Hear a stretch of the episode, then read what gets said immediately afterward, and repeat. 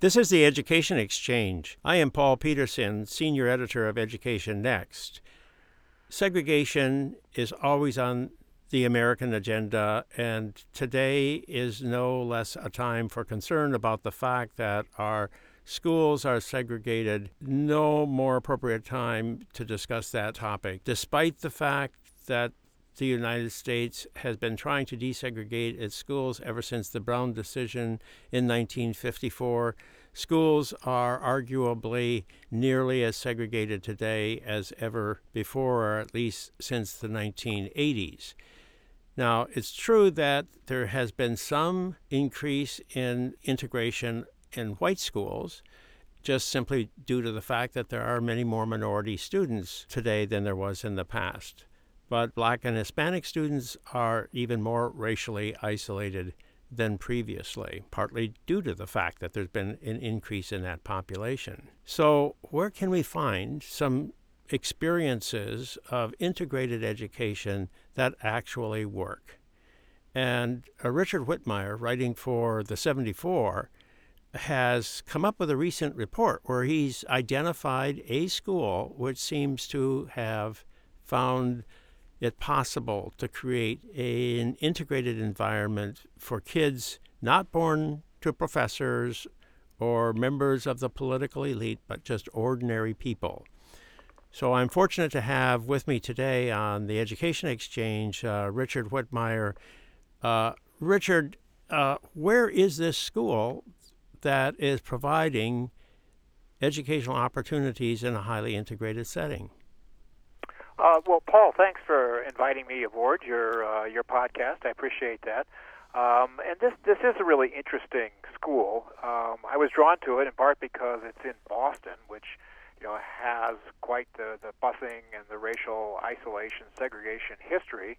Um, and here's a school that's in Dorchester, which is within Boston's known as a very, actually now fairly integrated neighborhood, more of a blue collar neighborhood, retirees neighborhood, uh, and the spot, the school, Boston Collegiate, draws from about four different neighborhoods. It draws um, African American uh, students from uh, Dorchester, Roxbury, Mattapan, and then it's white students primarily from South Boston.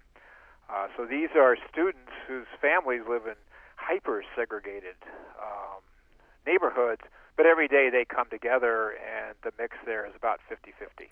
Well, now, does this school deliberate? I, mean, I think there's a Supreme Court decision that says you can't deliberately create an integrated setting by uh, recruiting students on the basis of race. So, is this by happenstance that this is evenly divided, or uh, what does the school do to create this integrated experience? Well, that that's one of the more interesting parts of of this whole story of Boston Collegiate. This is a uh, school that got started actually in South Boston um, after the whole busing um, disaster there. Uh, and it was aimed as a very high poverty neighborhood, and the kids there weren't doing well. And so Brett Peiser, who's who now runs Uncommon Schools, one of the best known and highest performing charter networks, um, actually started that school in South Boston. And so then later, uh, several years later, they decided that they wanted to both move and to uh, achieve more diversity. So they moved from South Boston to Dorchester. Uh, and so you had more black students coming in, and almost immediately after they moved, it was 50-50. But it's it's all by lottery, uh, and so they they can do very little to shape it. Uh, it just happens to be 50-50, and there's no guarantee it will stay that way. And, they, and believe me, they they watch the students coming in uh, in seventh grade and keep their fingers crossed. The most they can do is recruit in certain neighborhoods uh, that they, they feel like they might have some slippage. So uh, it's their it is, it's their history of having served a low income white community prior to the move that enabled them to develop connections into the white community, even though they were now located in a predominantly black community. Yes, and and really the most interesting part of this whole story to me is, as as you said in your opening, Um, these are not the sons and daughters of uh, Boston professors. These are the sons and daughters of cops and firemen and uh, janitors and room cleaners, and there's a very blue collar population. And uh, they, they they come together for different reasons, not necessarily for diversity, although some would do it that way. Um, they come because they think that this is the best shot that they have of, of uh, getting into a good college, frankly. Well, you know, one of the things that was the most difficult uh, uh, to a thing to do when the desegregation movement was trying to find ways of creating desegregated settings was to get white families to send their children to school in neighborhoods that were predominantly minority. But that's exactly what's happening here. Is that correct? Essentially, yes. I wouldn't. Uh, I wouldn't describe Dorchester necessarily as a Roxbury. Um, it is integrated um, neighborhood. In fact, the the block that the this school is on is mostly uh, white retirees. But that changes very quickly. Within a couple of blocks, you get into a very different population. Um, so it's it's kind of a juggling act. But really, again, the most unique thing is uh, the fact that these are parents of blue collar kids. Uh, you just don't see this very often. Now, we're talking about a middle school and a high school here. This is not an elementary school where you could imagine an interracial setting working out uh, more readily. They, these are adolescents that we're talking about. Is that correct? Yes, about uh, 700 students from grades 7 to 12. So, essentially, as it was described to me, the, the motives for, for coming to this school. In other words, why would why would uh, white blue collar parents send their kid to this school. And again, this is very general. That these are students who didn't get into an exam school and whose parents are, you know, either unable or unwilling to spend the tuition to send them to a private school. So as they look at their options, uh, they say, if if you know we want our kid to go to a good college and have a great, you know, degree in life later on, this is our best shot. And the black parents are essentially saying the same thing. They're looking at Boston Public Schools. Uh, their kids probably did not get into the exam school, and they're saying this is our best shot. Best shot. We can't afford private school, and this is the equivalent of a private school.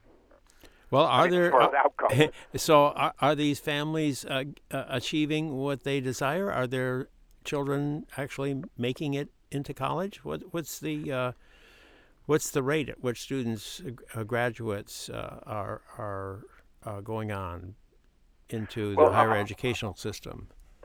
Yes, I think for 14 years in a row, 100% have been accepted uh, in, into colleges. But you know, to me, it's you now having enough students move through the the system that we can take a, a more relevant uh, assessment of that and say how many earned bachelor's degrees within six years, which is your common marker. And the answer is is 56 percent. Uh, and now let's keep if you put that into perspective, uh, the the lowest uh, quartile of families' earnings, uh, that figure is nine percent, and the highest, the higher earnings in that quartile is above seventy percent. So they're at 56. Um, that's a little better than some other high-performing charter networks that I've looked at. Uh, but I, I think also that their poverty rate is not as high as some of those uh, networks. This is that half of these kids qualify for free and reduced lunch, so it's I wouldn't call it a high poverty population. It's more of a blue collar population. Well, but even so, it looks like uh, as compared to what's happening on average throughout the United States, this school is doing better and is doing better without having some particular social advantage in terms of its recruitment of students. So, what are they doing at the school that uh, is uh, makes it possible for kids to work together and for them to, to learn something? Both those things. Uh, what's happening inside the school? Yeah, and, and let me get to that in a second because I want to cite one other academic outcome that I find pretty interesting um, it's possible to look at their advanced placement test outcomes and compare them to all Boston high schools, including the exam schools and including the most famous one, uh, Boston Latin. So the way you look at this is how many of their students score between three and five uh, on on the AP exams, and the answer is 53.4 percent. Now, only Boston Latin uh, does better than that, 82.7. But the other um, two exam schools where you have to test into are less than that. So this is a marker of a, an extremely high performing school. Um, now, as far as what goes on inside, I think you know now we're getting into one of the most interesting questions about diversity, um, because as we saw released today, a study of New York schools, simply because a school is diverse doesn't mean that everyone uh, in that school is doing better, the, that the minority students are doing better. And a lot of schools, essentially, you get segregation within the school, where let's say the white and Asian kids are the ones taking AP, etc. Um, and here, there's a, there's a very um, uh, strong push to prevent that from happening. And I'll give you an example. Uh, just last year, they did away with the ninth grade honors English class because they realized that 75 percent of the students who were in those classes were white. So they they decided to make you know all the English classes on that level on the and uh, on moving on the assumption that this would mean that more uh, African American students would end up in AP classes. So they're very cognizant of this. So all their classes are AP classes. Is that what you're saying in English? Everybody's uh, taking an A, preparing for AP exam. Oh yeah, absolutely. Yes, absolutely. But they're they're they're pushing for you know equity within um, to make sure that their minority students don't get left behind. So that's uh, so that's one thing that they can do. Uh, uh, now, a charter school has one advantage, and that is it's a school of choice. And I assume it's easier to ask students to leave if they're misbehaving or there's a discipline problem or they're uh, not showing up for school. Uh, how significant is that uh, for the success of the school? I, you know, I I don't have an exact percent uh, for this school, but I, I based on my interviews there, I think it's minuscule. I, I don't think that's a factor, and I haven't really seen that as a factor elsewhere. I, I think it's it's cited as a factor by charter school critics um, because they'll find some student who was who was counseled out. But overall, I don't think that that's a factor in, in the college success rates here. But how about in terms of just creating an atmosphere? Is the atmosphere within the school one where uh, young people feel safe? They don't have to worry about uh, gangs or violence or uh, behaviors that are bullying. I mean, is that do you do you get that sense when you when you uh, visit the school? Yes, very much. So, I mean, what, what's interesting, of course, is that the segregation you see among students, you only see it in the morning. Uh, because they're arriving by carpool, etc. And so the white kids from South Boston might arrive together, the black kids from Roxbury might arrive together, and might be on the same bus or the same train.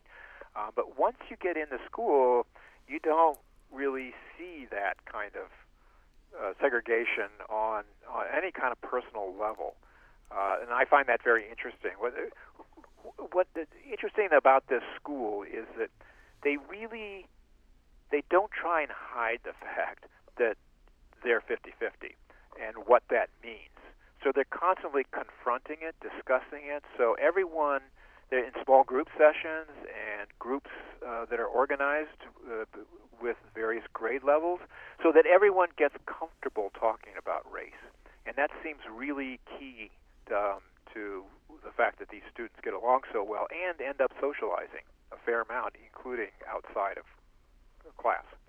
So, what's the racial composition of the teaching staff? Um, I don't have a number, but on observation, it looked to be about 50 50.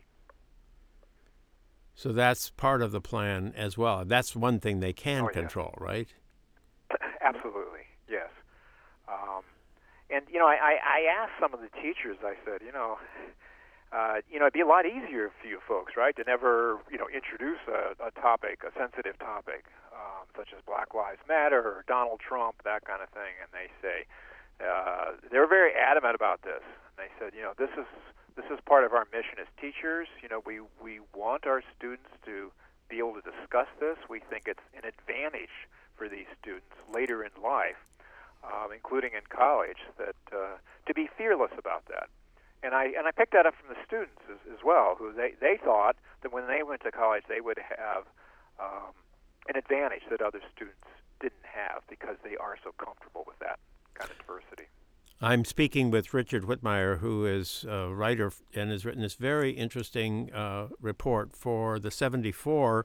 Uh, this is the Education Exchange. So, Richard, can we generalize from this particular situation in uh, one of the outlying areas of Boston to schools more generally around the United States? I mean, how many schools like this could be created?